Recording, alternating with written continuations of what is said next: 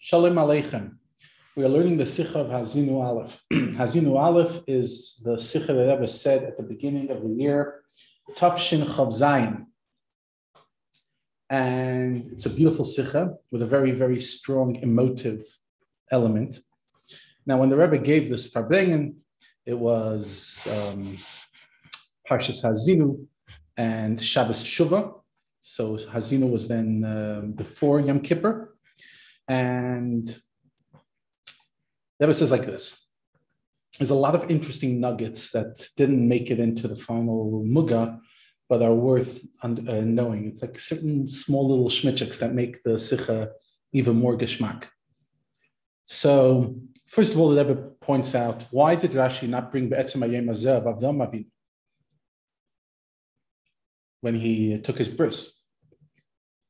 Says the Rebbe, because that's simple. Avram Avinu, it's not this type of etzem yemazel, but there the pasuk says he took this kasher like Hashem told him to do it. So therefore, it's a different context. And that talks about different things, what the what the student, the Ben Chamish Lamikra knows in Parshas Noach and what he knows later on, etc.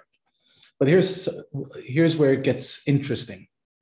So he says, remember from the Sikh it says Noach and Mitzrayim, they were the in the time of Noach and Mitzrayim, because they were the Shem, they were willing to do Hebach that's not Shem. But the Dor that goes into Eretz Yisrael don't will never go against the Ratzon of Hashem.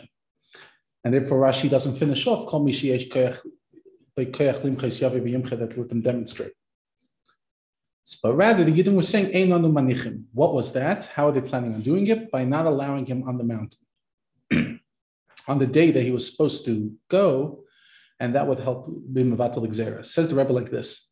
Of course, they didn't think of holding back the, the death, like the Dur of Noach, that B'derech HaTeva, they wanted to hold them back going into the Teva. The Mitzrayim, Derech HaTeva wanted to hold the Jewish people going from the Mitzrayim.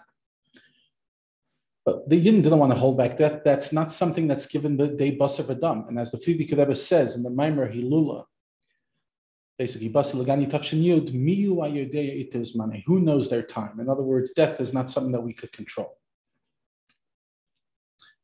Back to the Sikha, that by Noach because they were the Shoim, they weren't certain that the t- going into the Teva and going out of Mitzrayim would be at the exact time that Hashem said.